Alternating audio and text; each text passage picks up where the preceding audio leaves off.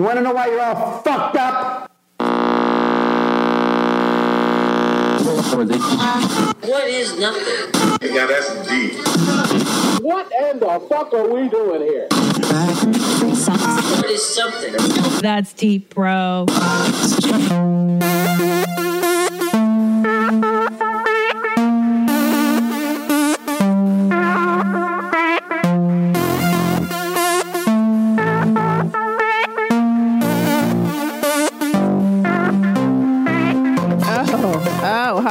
Welcome to That's Deep Bro. Thank you for downloading uh, this episode. I got a lot of stuff to get into. I got some really great emails from you guys, so uh, very exciting. But before that, let's do some business. First things fucking first.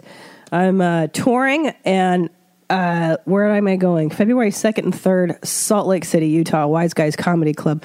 Tickets are moving pretty quickly on that one. So if you guys want to go, now's the time to buy your damn tickets, okay?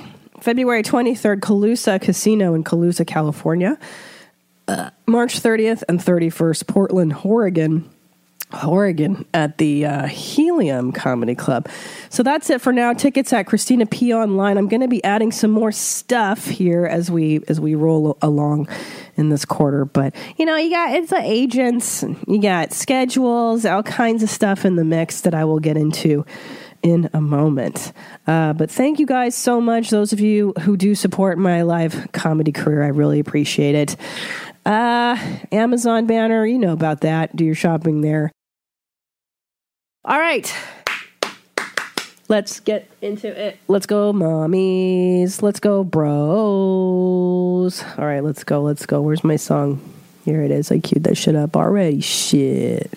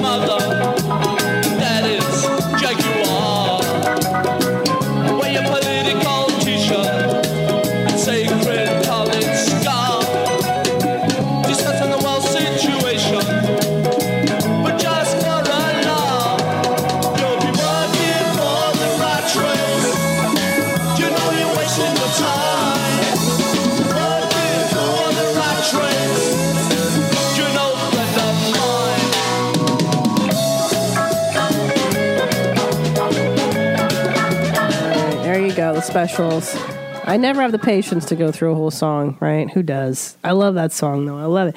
I feel like in England they have much more of a class divide uh, happening that's very apparent. There's a great documentary series called the Seven Up series. Um, the premise being on Erasmus, where you know you show me the kid at seven, I'll show you the man, and uh, so they follow this group of of um, English kids essentially from the age of seven and then every seven years they revisit them to see if in fact it's true that um, you know your class and and kind of how you're born into this world if that's going to you know if that's going to determine the course of your existence and uh, I believe, gosh, now I think the next one will come out in a couple of years, but they started in, in the 1960s somewhere. So, and uh, interestingly enough, I think there was like one or two of them that kind of transcended their class. Um, you know, meaning like one guy was raised on a farm and was just brilliant. I think he's- a physicist or something, and he, um, you know, he ended up being a professor and. Uh, and and you know, getting married, ultimately divorced, having a kid. Did he have a kid? I don't remember. Uh, but yeah, a couple people did, and then a couple people who you'd think, gosh, aren't they, aren't they just set up with their lives? Yep, turned out they were. turned out that uh, the rich stay rich.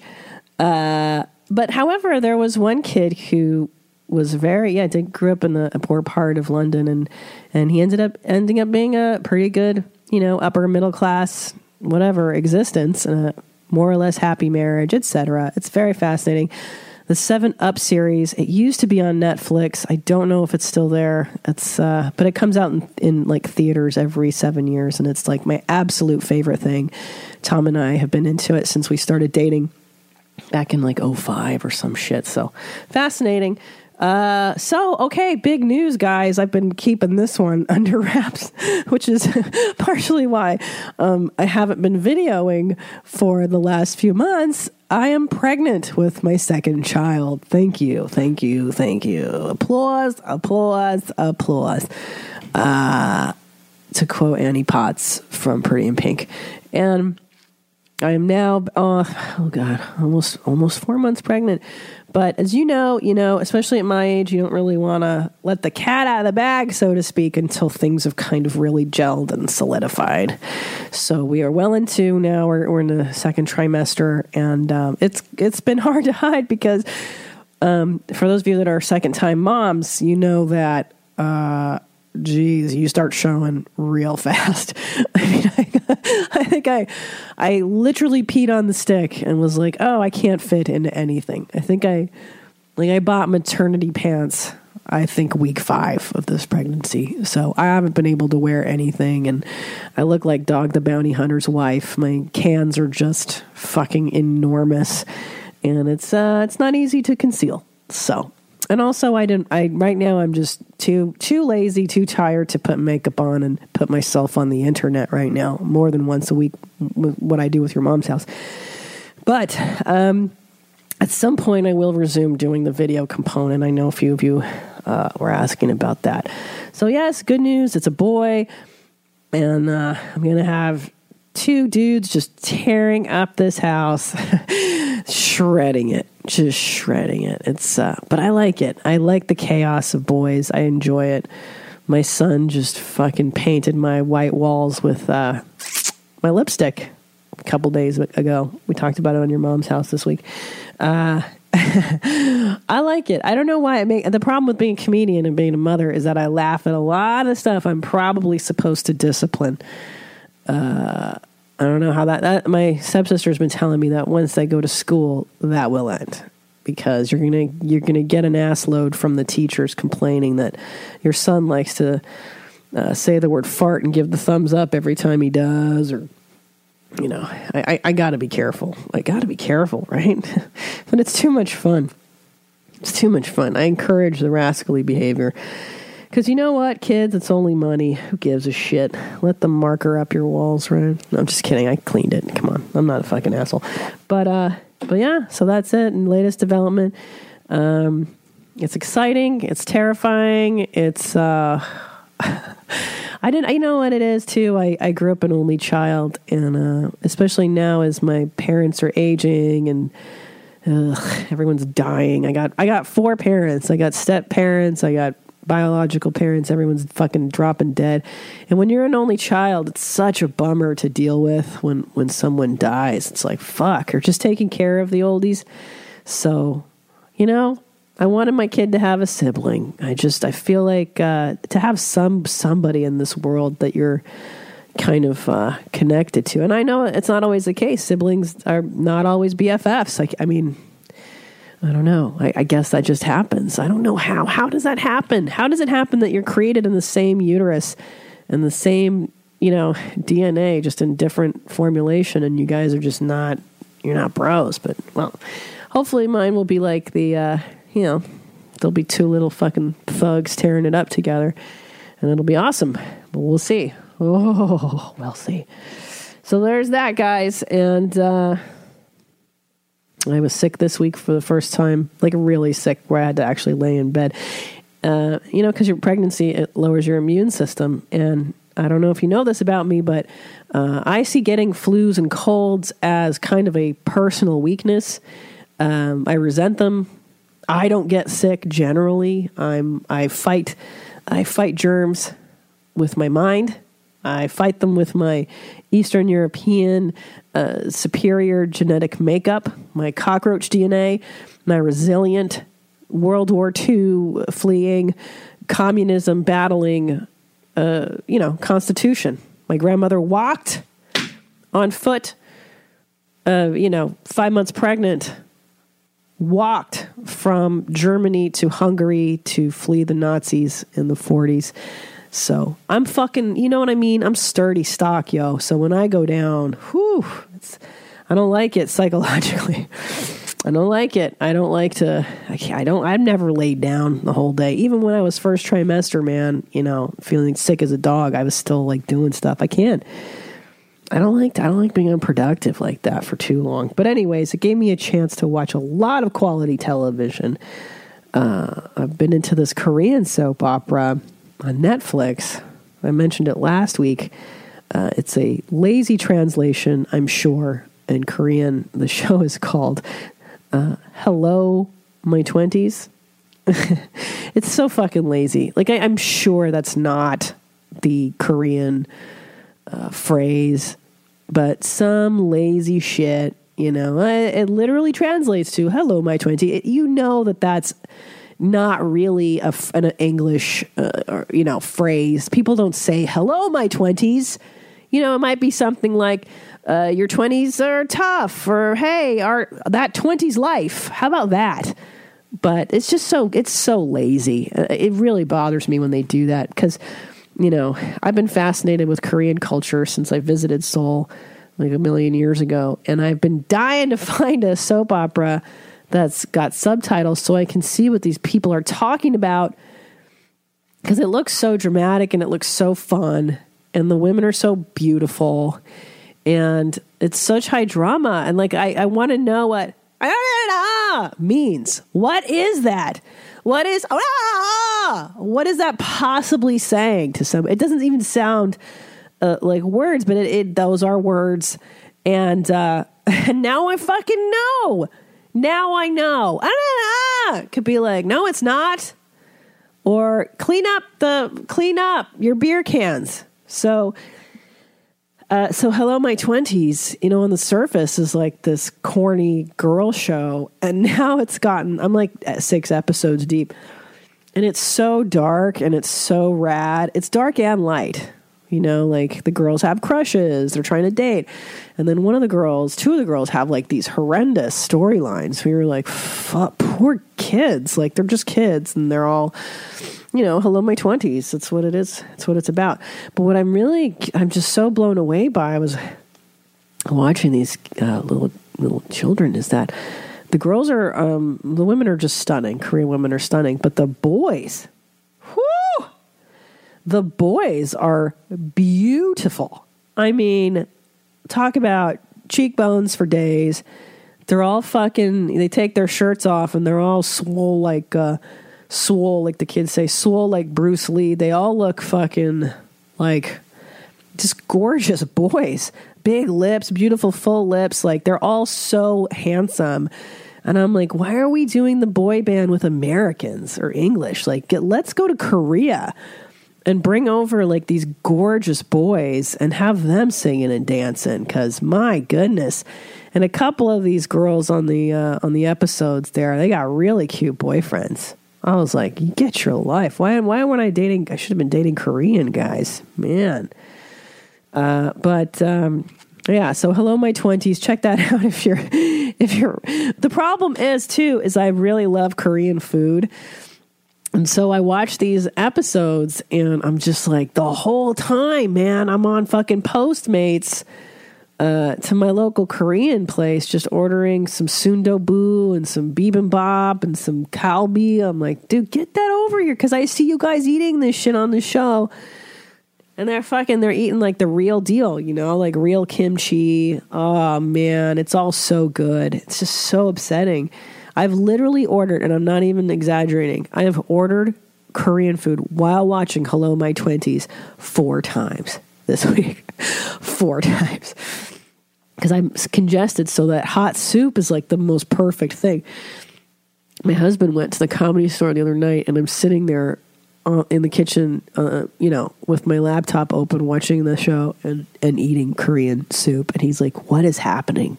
What has happened to you?" Namsayo! That's how they say. Is that hello? Namsayo! I'm turning Korean.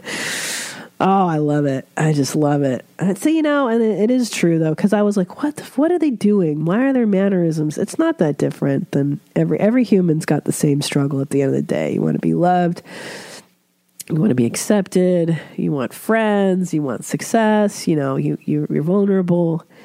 They don't laugh as much. I've noticed that. Maybe it's just this particular show. The girls are definitely not as like giddy and uh, overly retardedly friendly. Oh shit! I said the R word. Uh oh. No boy. I said the R word, guys. Fuck. What am I gonna do? All right, save your emails.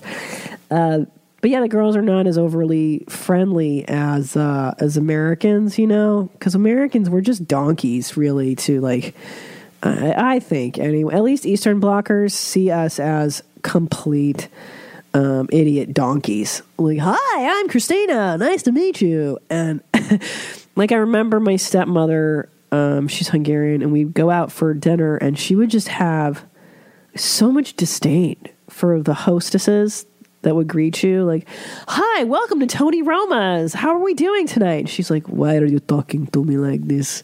I don't know you. I don't i don't like you. Like they're so it's so different you know? And then i remember um she really hated the phrase when the waiter would come and be like you folks are you folks done? How you folks doing? And she's like folks? What is folks? Or um when the waiter be like, "You guys, are you still working here?" She'd be like, "Working here." What working on the food? Which I kind of agree with. I've never liked the idea of somebody working on a plate of food, as as if to imply it's a laborious, uh, joyless, and like necessary task. You know, I, I gotta finish these tacos. I gotta get into this rack of ribs. I gotta work to complete this mission. Like, no, you're just eating, fatty. Just take it home. Oh, and also, Europeans think it's disgusting to take home things. Doggy bags? Get your life. I remember my parents when they would ask uh, when we go to restaurants, "You want me to box that up?" They were like, "God, no! What are we poor? Who takes home restaurant food? That is disgusting." And even kind of to this day, I I'm I still carry that attitude. Not the disdain of you being a poor person, but it's just kind of yucky to me to eat like restaurant food the next day. I don't know. I just don't like it as much. You know, you don't even know it. It doesn't seem fresh. Like I'm, I'm very weird about that, though. Come on, you guys know I'm an emetophobe. I got all kinds of shit going on. All right, I gotta pee. Hold on, I'm pregnant. All right, I'm back. Enough of that. Uh, so I also got into this other show called uh, This Is Us, which is a network show, and I don't really get into those shows. I always find them to be kind of corny, but man, that's a that's a pretty good one. Um, interesting storylines. Anyway, it got me thinking, pertinent to this show. Apropos our conversation, uh, there's a character on the show. This is Us. There's two characters that got me thinking. One of them, uh, she's a very overweight girl and her storyline is about her tackling her weight issue. And um, it's interesting because she she goes to these Weight Watchers or these you know I'm I'm assuming like an Overeaters Anonymous sort of class, and they meeting rather meeting, and um, you know they talk about their their triggers and why they're doing stuff, which is fantastic. She's in like a supportive environment, and she meets um, a guy, and they're both pretty good working together, losing weight. But as you know, uh, it's an addiction this food addiction she has. And when you're in AA, I'm I'm I'm not 100. percent I've never done it, but I know that they don't encourage people to date while in AA, probably for the same reason in this show, um, because you you hook up with somebody and you're on a path of self improvement, and then that other person might have their own backslide, and like so her her BF lost eight pounds, and she's really slow to lose weight for whatever reason. She's doing what she should be doing, but it's not working as well. And they're in a restaurant, and he's like, "Fuck it, I'm off the program. Fuck the points." to quote Joey Diaz, right? He's off the points, man. He's he's free falling. He's doing, you know, chocolate brownie sundaes and uh, and pasta with cream sauces, and she's out with uh, out to dinner with him, eating her fucking bullshit salads, just like suffering. Which, you know, if, if you've ever dieted, you don't have to do like the the horrible salads. There's other other other diets.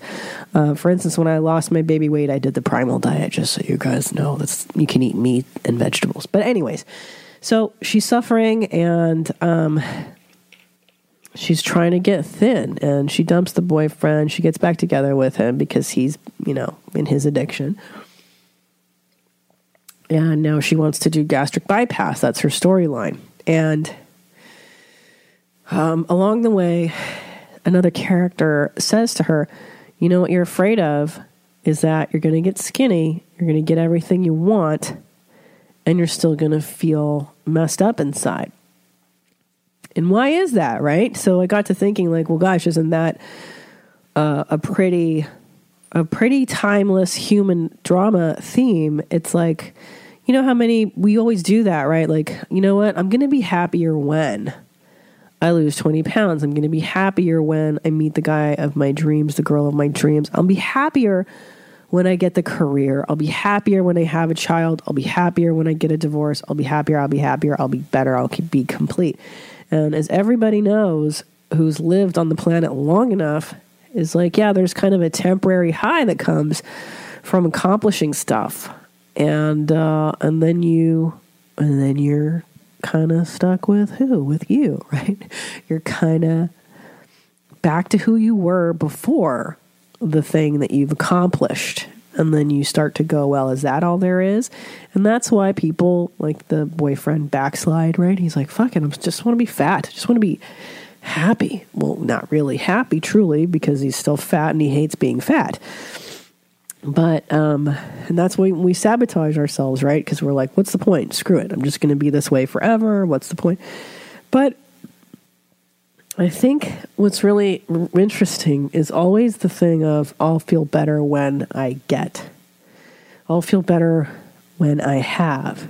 And surprisingly, uh, I know a girl who who who was desperate to meet a guy. Right? She was like, if I find, you know, I'm going to meet this guy.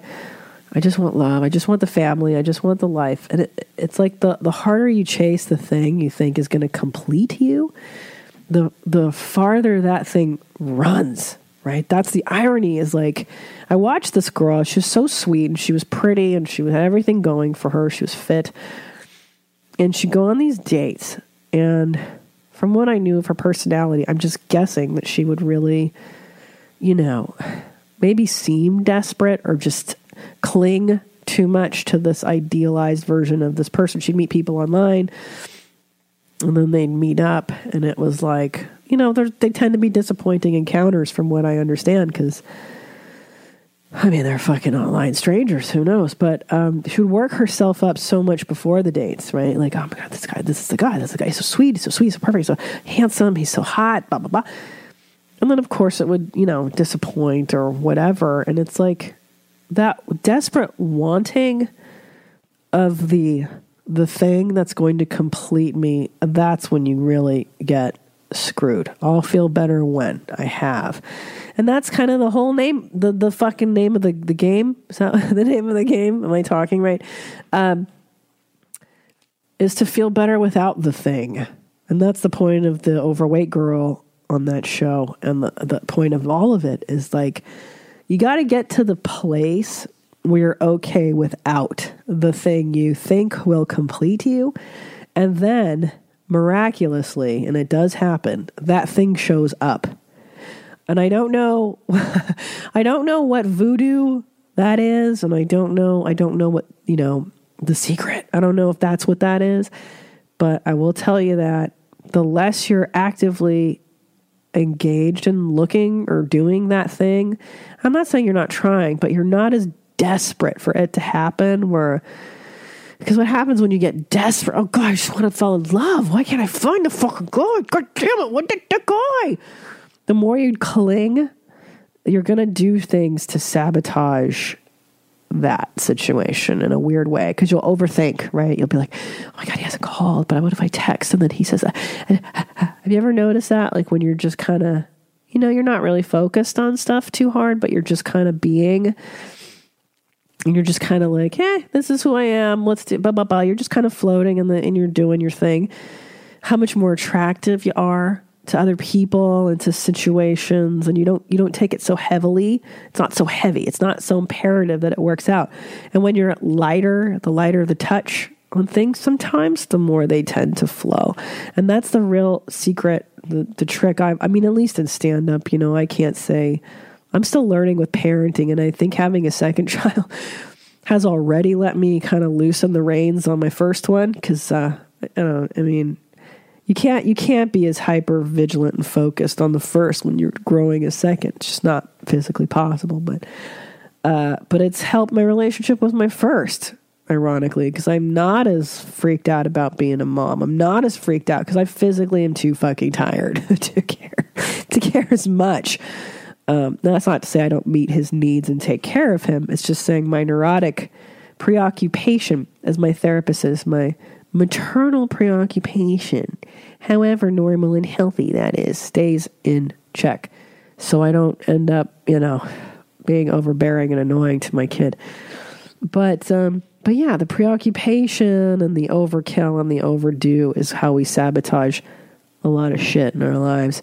And also an addendum to so there's this other story of this actress who had a bad childhood and she joins this guy for his uh, Thanksgiving celebration. And they're a great family and they're happy.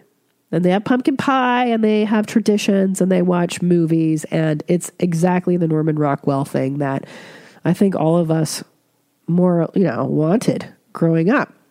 And this guy has it. He's, that's it. That's his jam, right? But the actress shows up and she doesn't see the good stuff. She doesn't see the nice family. And what a wonderful environment. And how fun. And look at the pumpkin pie. And look at the turkey. Like she's complaining about her family to him right? Uh, growing up mom was drunk. Dad was screwing other people. And thanksgiving was miserable for me. Therefore you know that's the lens through which i'm seeing this holiday. And that also really got me thinking about this show because i think so much of at least my my message and my mission on this program, and the reason I fucking do this show, uh, is to let people know: a, you're worth it. Okay, that yeah, there's no reason not to like yourself. Okay, that that shit doesn't even come from you. That's that's from outside source sources. A, you should love yourself because, as RuPaul says, how in the hell are you going to love anybody else, RuPaul? Uh, but also, hey, why not? why not like yourself? Uh, you know, you're stuck with you your whole existence. You may as well have a good time and you may as well do you and do you uh, properly and stop trying to hide. You know, for, and I say this on this show, I've been told many years of my uh, stand up career I should be sexier, hotter, I should show my tits, I shouldn't talk about deep stuff, I should be dumber, blah, blah, blah. And nah, I'm not doing it. So, and, I, and you know, anyways, the point being, this girl showed up at a Thanksgiving thing, and today is today, and she's still living in her past, right? And the past was bad, and so she's going to make the present bad uh, because that's what she knows. And that's the story. And that's the story of her life, and that's the story that's always going to be because she's not going to change it yet, or whatever, for whatever reason. So she, in essence, sabotages the good of today because she's got this horrible story from yesterday running, right? And that's what fucks you up is staying in the story, staying in um, who I was because, well, my family, we didn't enjoy Thanksgiving, or my family, we didn't have money, or my family, we didn't hug, or my family, we didn't do this, or I was beaten, or I was blah, blah, blah, blah, blah. And then you carry that into your adult life and you recreate the same shit the same shit that you had growing up and you do it unconsciously, which kind of stinks. Uh, but uh, but you do, and I'm here to tell you that there's there's a way out. Doesn't seem like it some days, but there's a way not to. And I advocate therapy every episode of this show. Get your life now. I got this wonderful uh, spreadsheet in the, in the from Julie. Excuse me. Um, I'm gonna put it up on that's deep bro podcast.com. It's a link to uh, every state. It's uh, mental health resources for people who are on a budget and need to get their lives. So, um, it's I'm, I'm going to put it up. You can look at it. You can find a therapist on a sliding scale in your state, in your neighborhood, in your region. Uh, and there's another resource that came in too. Let me see. I think this is the one. Oh yeah, an online community for people who suffer from attachment issues. I'm going to put this up too. There's so many uh, resources too. I, I advocate full therapy. I don't think that a substitute is enough. It's not enough to watch somebody's YouTube channel. It's not enough to listen to this podcast. It's not enough to read books. You got to get in with a shrink that you trust and you like and stay with it and stay with it for a while to undo all that negative bullshit. But in the meantime, just know that you're not your color, you're not your gender, you're not your abuse, you're not your trauma, you're not uh, you're not your hair color, you're not your socioeconomic thing, you're not the station you were born into in this uh, in this world. Okay, you're not destined to be who you were at seven years old. Did you know that? Uh, I hope you do now because I, it, it, it's the one thing, it's the one thought that really changed my mind. And I see people suffering needlessly um, over and over in their adult lives because they're trapped in their story. They're trapped in the story of, I grew up without X, Y, and Z, and I can't be happy now. Or, I'm so flawed because this happened to me. I'm so damaged. I can't.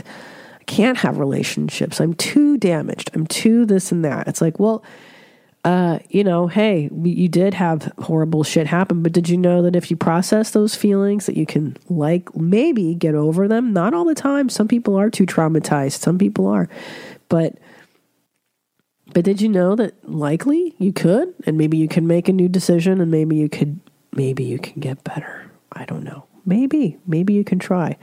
So there you go. That's what I wanted to share with you guys. The show is called This Is Us. It's pretty great. It's a pretty interesting show. It's very nice. Very nice. Okay. Let's see. There's some really great email. I have so many to get into, and I fucking wish I, I had another five hours, but that's okay. This is good. This is good. I'm to start here. This one came in. This one makes me laugh. Um, and, and as a married person, you're gonna like you're gonna like this one. So uh, this one came in from a lady named Becky. Becky, Becky, Becky, Becky. Okay. She's asking me what the line between being a wife and a mommy is, right? Okay. She goes, uh, It's a very confusing area. It's a very frustrating thing to go through. Trying to validate your role as a wife and where to draw the line. A lot of men say they don't want to be mommed, but I have found something very interesting. A lot of guys actually do. My husband has thrown the line, Thanks, mom, which typically follows with a nervous laughter because I am Irish and I don't find shit like that funny. He's Italian, so you can imagine the tempers we throw. I don't know what that means, but I don't need a mom anymore. Thanks. Yeah, I Okay, so here's what's happening. I've been asked to pack his sandwich for lunch along with making school lunches for my children. She has two children and the husband is asking to pack a sandwich for him. Okay, my husband started his job as an electrician. It was then that he asked I start making his sandwiches. It felt weird to me and it annoyed me because I'm already dreading that daily task of packing lunches. So to throw another one on me felt like I had all of a sudden adopted another child. There's no special thing he does for me on the daily. So what the hell? However, I also know that in that line of work, a lot of the wives pack uh, their dude's lunch. Mine just wanted to be like his crowd. So whatever, I get it. Sandwich is made. I make my own lunch, but lately he started taking my sandwich and not the one I made for him. I had to let him know that his will always be on the top shelf in the fridge, refusing the idea that I would write his name on it to avoid any sort of confusion. That seemed fucking overboard unhealthy. His response confirmed the icky feeling I get from packing his sandwich. His response, quote, getting out, cell and preparing for the icky feeling. Oh, sorry, force of habit. Mine were always on the bottom shelf as a kid. I'll try to do better. so she writes, she's upset. She goes, This man is 40. Before me, I'm pretty sure there was at least 30 plus years in where no woman eh, no woman was packing his lunches. How is that a force of habit from something that happened over 30 years ago? And why does he revert to being a boy by me making his sandwiches? He did once tell me that when I had forgotten to pack his sandwich a few times, he felt neglected. As what? I didn't ask. I just shook my head because what the fuck? So I already think it's unhealthy. I'm packing a grown man sandwich, even if it's my husband's. I'm pretty sure that just me getting carried away with the idea. After all, it's just a fucking sandwich. I can handle it. It's the emotional response he receives by me doing it that really fucks with me. I want to be a wife and married to a man, not a mom married to her son. Yuck, what did I just type? I've given this a lot of thought, and the opposite of him feeling neglected is by me making a sandwich for lunch, being a mom to him, because that makes him feel loved and taken care of. Why can I not be the wife that makes the husband sandwich? I don't even pack the rest of his lunch. It's just a sandwich. He gets everything else together, so it's not like I've made the lunch, bagged it, kissed his forehead, and sent him on his way. However, I feel like the role of wife to mother is dangling back and forth over my head. Okay, I'm definitely bringing this up with him because his response this morning turned my stomach. Just wanted to know your thoughts on why men are so strongly against wives trying to mom them, yet when they want that same kind of mom treatment to pop in and out throughout the day, and how much is too much? How healthy is it or not? Is it just me? okay. Okay, Becky. Okay. Yeah. So, you got a guy, a husband who works as an electrician, you say, right? Electrician? Sorry, was making sure. And in his work, the wives generally pack the lunches. So in that in his world, for him to show up with a sandwich from his beloved wife is a symbol of love and of caregiving and it probably fucking makes his day, honestly. And I'm sure the guys go back and forth over what the wife made them or didn't do right or whatever. It's probably a cultural thing for him. And it's funny because this kind of email, this is the essence of marriage, right? We get annoyed with each other over seemingly banal things like sandwiches. But the truth is, I don't know why you're so triggered by him, um, by nurturing him, you know. Uh, because here's the truth. Here's here's my opinion on this. Right, in a marriage, uh, a relationship, whatever, you care for that other person. You do things that you know are important to them, and you show them you love them in the ways they value. Okay, for instance, um, you might be dating somebody or married to somebody who the way that they like sh- having their affection shown to them is by hugging. So they want a lot of hugs. So the more you hug them, the better they feel, the better the wheels are greased in the relationship and happier everyone is. Now, if if the guy likes to be hugged, but you're buying him gifts, that's not going to work. He doesn't give a shit about gifts. He gives a shit about hugs. So, as a wife, as a husband, as a whatever, as a decent spouse, as a decent friend, as a decent relationship person, you kind of want to do things that show the other person you care. And for him, the little sandwich, the two pieces of bread and the meat and the cheese that you're throwing together for this guy along with your kid's lunch means the world to him. Maybe you should write his fucking name on it. And maybe you should put a little heart on it and love him and let him know that he's number one. And you're asking, well, okay, here's the thing. And I get it. Sometimes we get resentful on the little stuff. Now, why do we get resentful on little shit? Because somewhere in the marriage, there's a bigger resentment, right? But it's getting taken out on the sandwiches. It's not about the fucking sandwich. We know that. I don't know where in your marriage the resentment lies. Is it in you feel like you're overwhelmed with taking care of the kids? And him asking for something on top of you having to make lunches for the kids feels like he's putting you out. Is he not pulling his weight at home? I don't know. I can't. I don't know. I can't speculate because I fucking don't know. But it sounds like there's a resentment somewhere else, and the sandwich is being the victim here. now you say that he does nothing for you daily. I'd say that getting his ass up and going to work as an electrician to support the family is doing something personally. And I think a lot of women we get trapped in the caregiving of the the children and the home and the groceries and and we work too. I don't know if you work. I don't know if you're a stay at home mom, but uh, but we forget that you know getting up, going to do a job every day sucks too. Now, if you're both working full time and you're both caring for the kids, and then yeah, he needs to pick up a little more of the slack if that's the thing.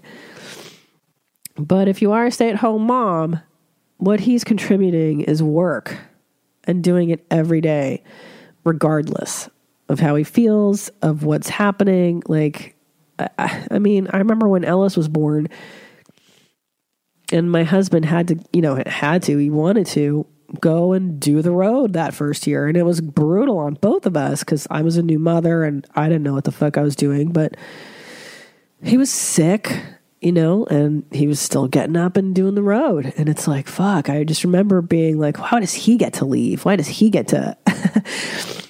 but at the end of the day, it's like, uh, I got to stay home and just be with our kid. And that was rad. And I think when couples don't feel appreciated, when everybody's role doesn't feel appreciated, that's when we get upset about the little stuff, you know?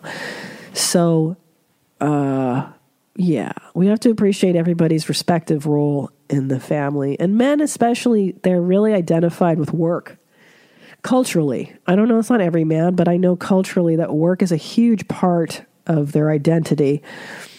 And, uh, and, uh, and, uh, and yeah, just make the fucking sandwich because you know it makes them happy. And in terms of momming people, yeah, I will say there's a line that's really gross like I said earlier about loving people in the, the way in which they prefer it. So, okay, so where's the line? Personally, it's the line that you're comfortable with. So, for instance, um, if you don't want to do his laundry, that feels like mom stuff to me personally. Don't fucking do it. He does his own.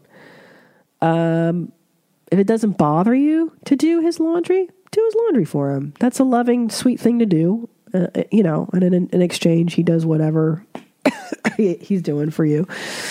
Cooking, I, you know, I like to cook. I like to bake. I love all that stuff. To me, that's how I show my kid, my husband, I love them. But I think again, it's in terms of what um, what your husband prefers as, and I don't see it as mommying personally. I see it as caregiving. I see it as showing love because the way in which I take care of Ellis is different than the way in which I care for my husband. Um, you know, but do I make sure that my husband looks great when he leaves the house and he doesn't look ridiculous in his outfit? Yeah. I make sure that he's not wearing, um, you know, a gray shirt and gray pants and gray shoes and looks crazy. Yeah. But there's also a line where you do have to maintain the man's dignity, right? Uh, don't go overboard. If it feels overboard, then it's probably overboard. I don't iron his shirts because I know that would make me resentful. It just would. I'd be like, why am I doing this? I am not your slave. But I do things that are that I know he enjoys and that are in both of our comfort zones. And I think you feel like a mom if you go overboard, if it's overboard for you. Excuse me. Uh, and truth be told, you look, you're halfway there with making this guy's world. As far as I know, uh, any red blooded American male, their priorities are sandwiches and sex. That's it, dude. Uh, and that's you know, hey, is that a, a overgeneralization? Yeah, of course. Don't don't email me telling me how. Well, my husband likes painting and classical music. Yeah, I know your husband's different. Most American dudes, uh, sandwiches and sex. Okay, put stuff in his belly and pull on his donger every now and then. And your marriage should be fine, seriously. And in exchange, he gets his ass up and he goes and he works and he brings home money. Uh, sorry, does that sound old school? well, it is. It is old school. And I'll tell you something, man. I'm all women's lib, I'm all feminist as fuck, but I work too. He works too. I just know how the world is, society is.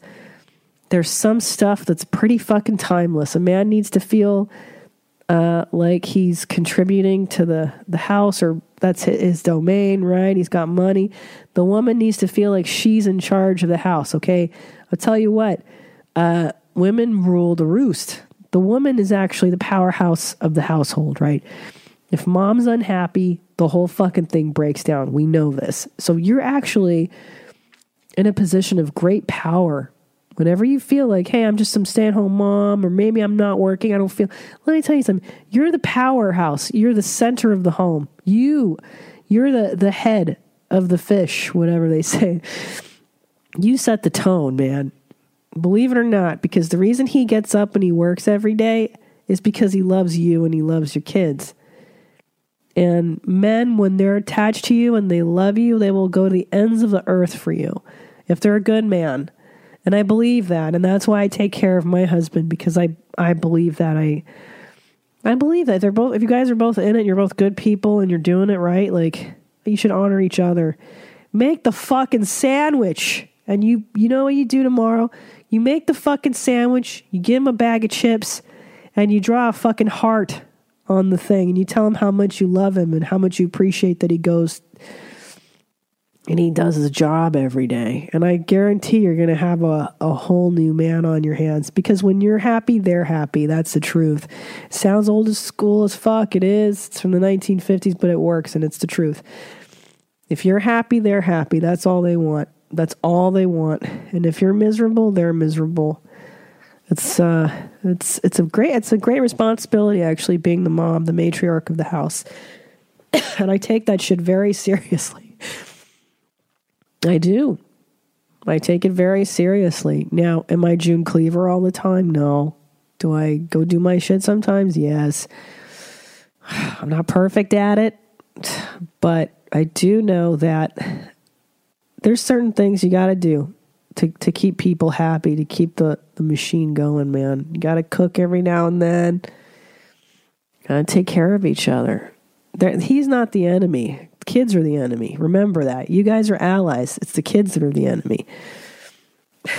Always remember that. It's you two against those damn kids, not the other way around. And the happier you guys are, the happier the kids are going to be too. Don't forget that. Ask him for what you want. By the way, women are notoriously poor communicators. That's a societal thing, man. You know that story that came out about Aziz? I'm not saying what he did was right. But the girl was like, I kept giving him subtle cues that it wasn't. It's like, why don't you just say fucking stop, fuck off, I'm out. And I'm not victim blaming, blah. Don't don't even do it. Save yourself. Save yourself from the PC horse shit. Don't email me. The point is, if women are taught to uh, communicate their needs more effectively, to the the the uh, they're not afraid of being uh, unlikable. God damn it, we're so programmed to be terrified of not being liked. God forbid we're unlikable. Maybe my husband will be upset for a minute when I communicate this need. Who fucking cares? He'll get over it. Everyone gets over shit. Tell him what you need in exchange for the sandwich. What do you? What is it that you'd like? Again, people have love love currency, right? There's some stupid book out there. I, for, I even forget love style. I don't know. Talks about this. Now, for me, I don't give a fuck about gifts. If you buy me a gift, I don't care. I'm not mater- I'm not oriented that way. I'm not really uh, into you know the watch whatever bracelets or it's nice it's wonderful and i appreciate that but it's to me there's other ways. I'm just not wired that way. So find out what it is that you need from him to feel appreciated and demand it. Ask for it. I guarantee you he's going to be thrilled to do it for you because once a guy finds out how to make you happy oh my god they'll go to the ends of the earth to do it over and over again. They're like little boys they'll do it again. Yeah yeah, Becky. All right. what else do I have? I got so many good ones here. So fucking many good ones. Um, oh, this is another family question. I don't want to do that. Sorry, guys. I know this is annoying. Hold on. I'm going to pause it while I look. Okay, I love this one. So let's do career stuff. Hi, mommy. Uh, I'm going to be 30 years old this year, and I work a very easy but unsatisfying job in retail. For as long as I can remember, I have struggled with depression and anxiety, which has made it very hard to go after what I feel like deserve in life.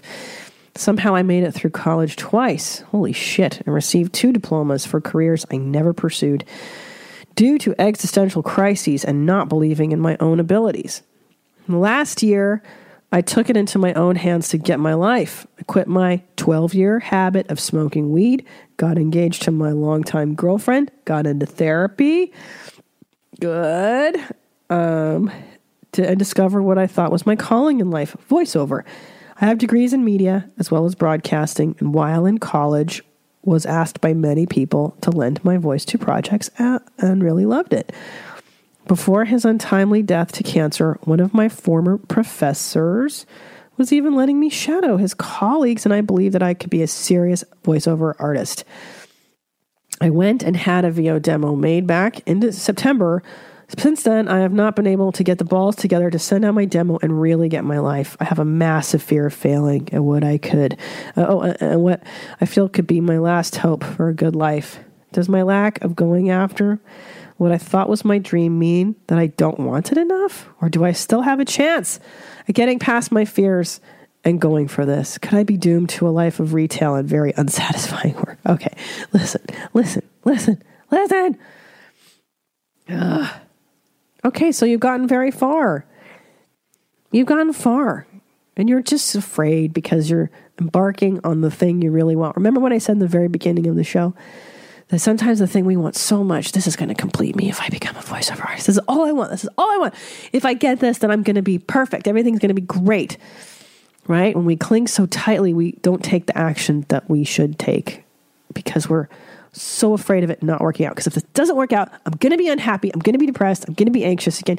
And I don't want that to happen. So I'm just not going to try. And if I don't try, then I can't fail. And if I can't fail, I won't be sad. And if I won't be sad, then I want to be anxious. It's a whole thing, right?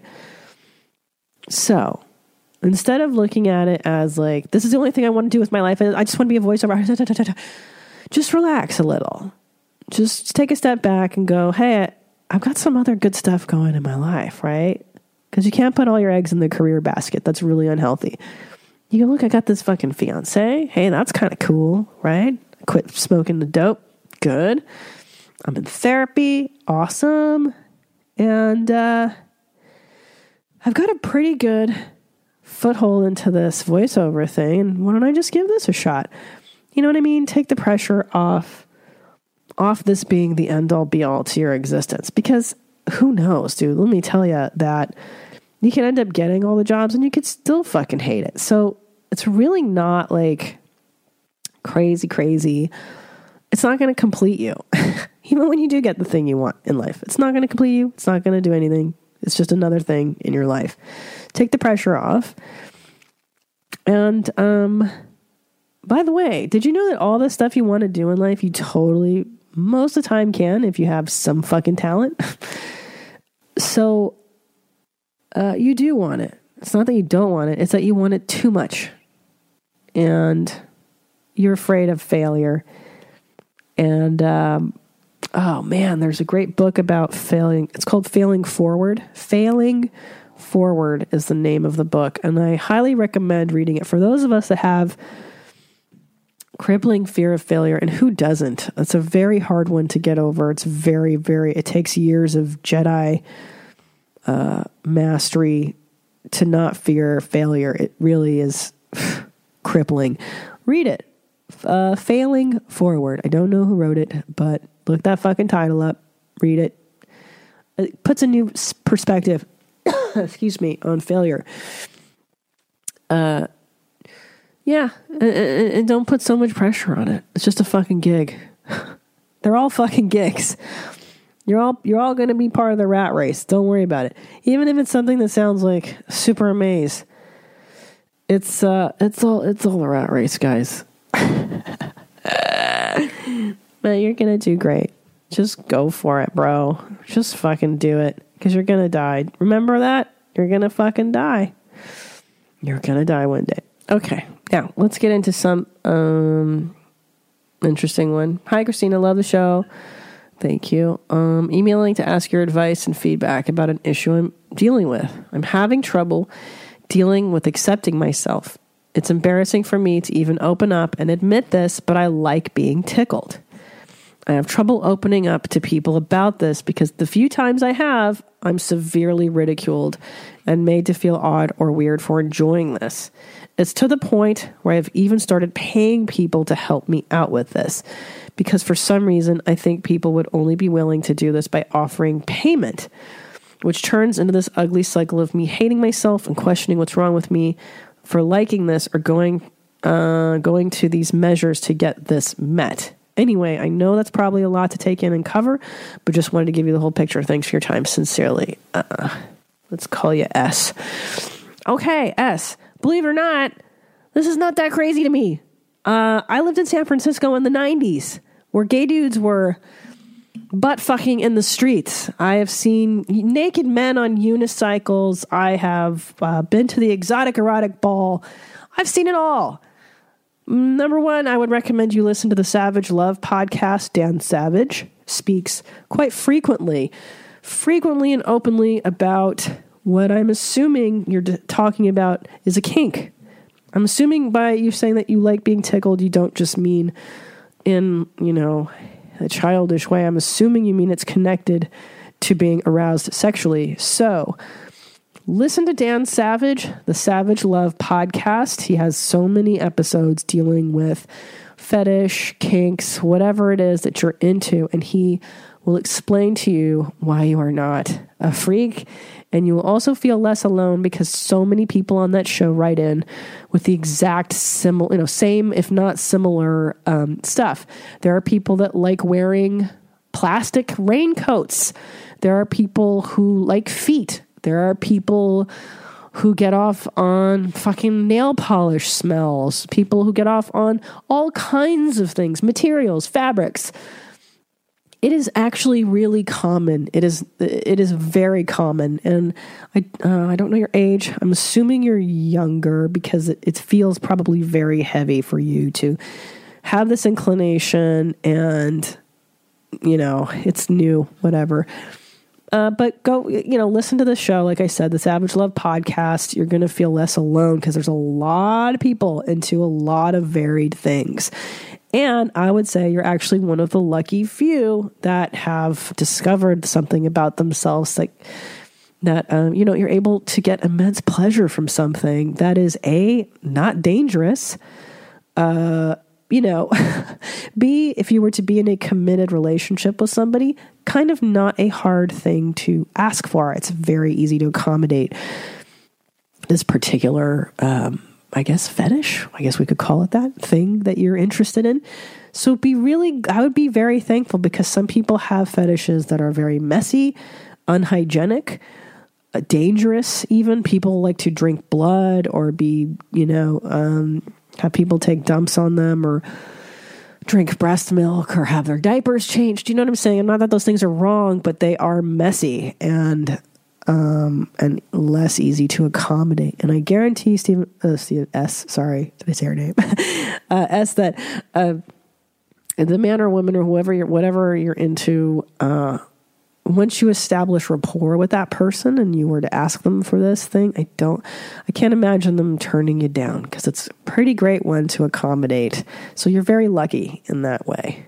But yeah, I imagine it is kind of, uh, shameful and scary to to tell other people and I wouldn't just tell other people of course yeah wait until you're in some kind of a uh, mutually respected respectful whatever situation before you bring up hey uh, ps i'm also into this thing this thing which really in the grand scheme of things not a big deal trust me because I've fucking met some real humdingers in my day.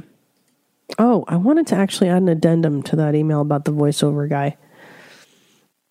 Um, and just in general about, you know, going for big dreams and achieving everything you can. And I will say this um, going for your dreams and achieving stuff that's hard.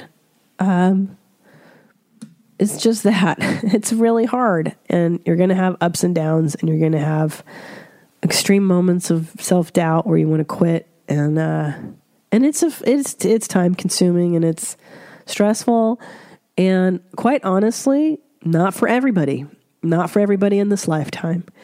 And there's absolutely nothing wrong with not being a multimillionaire and not pursue you don't have to pursue the big career the big thing. Uh, some for some people in this life what they're doing is plenty.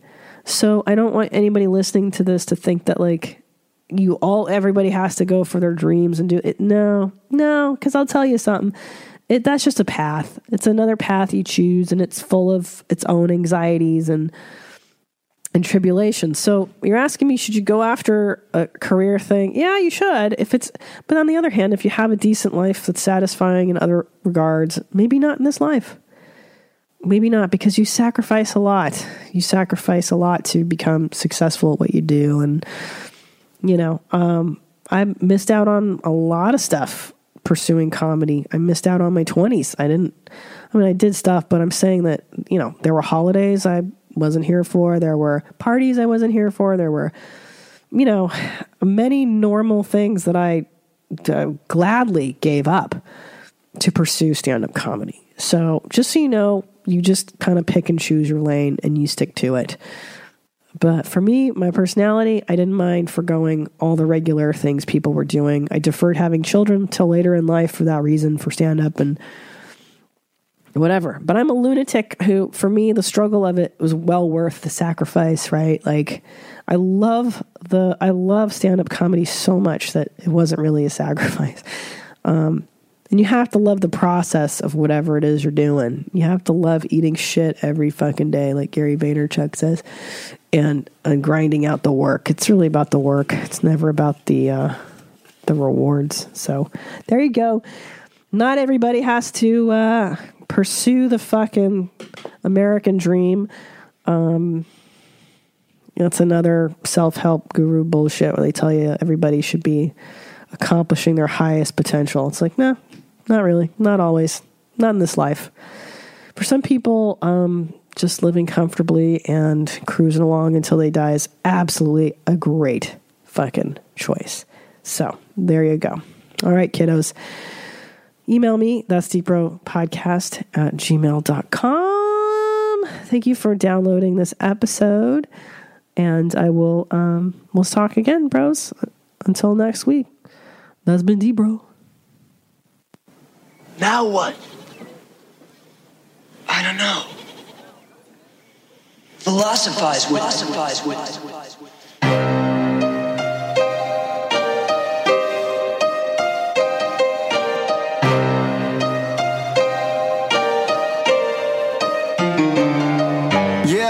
It's Christina P, aka Miss Jeans. This ain't your mom's house, it's a different theme.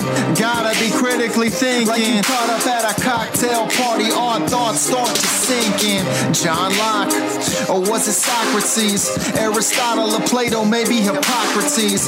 Got us talking all properly, topically. Just a comedian discussing these philosophies. Serious questions, silly people. What's that? What's that? That's deep, bro. It is the ultimate metaphor for life, and you know what that is? What? That's deep, bro. That's deep, bro.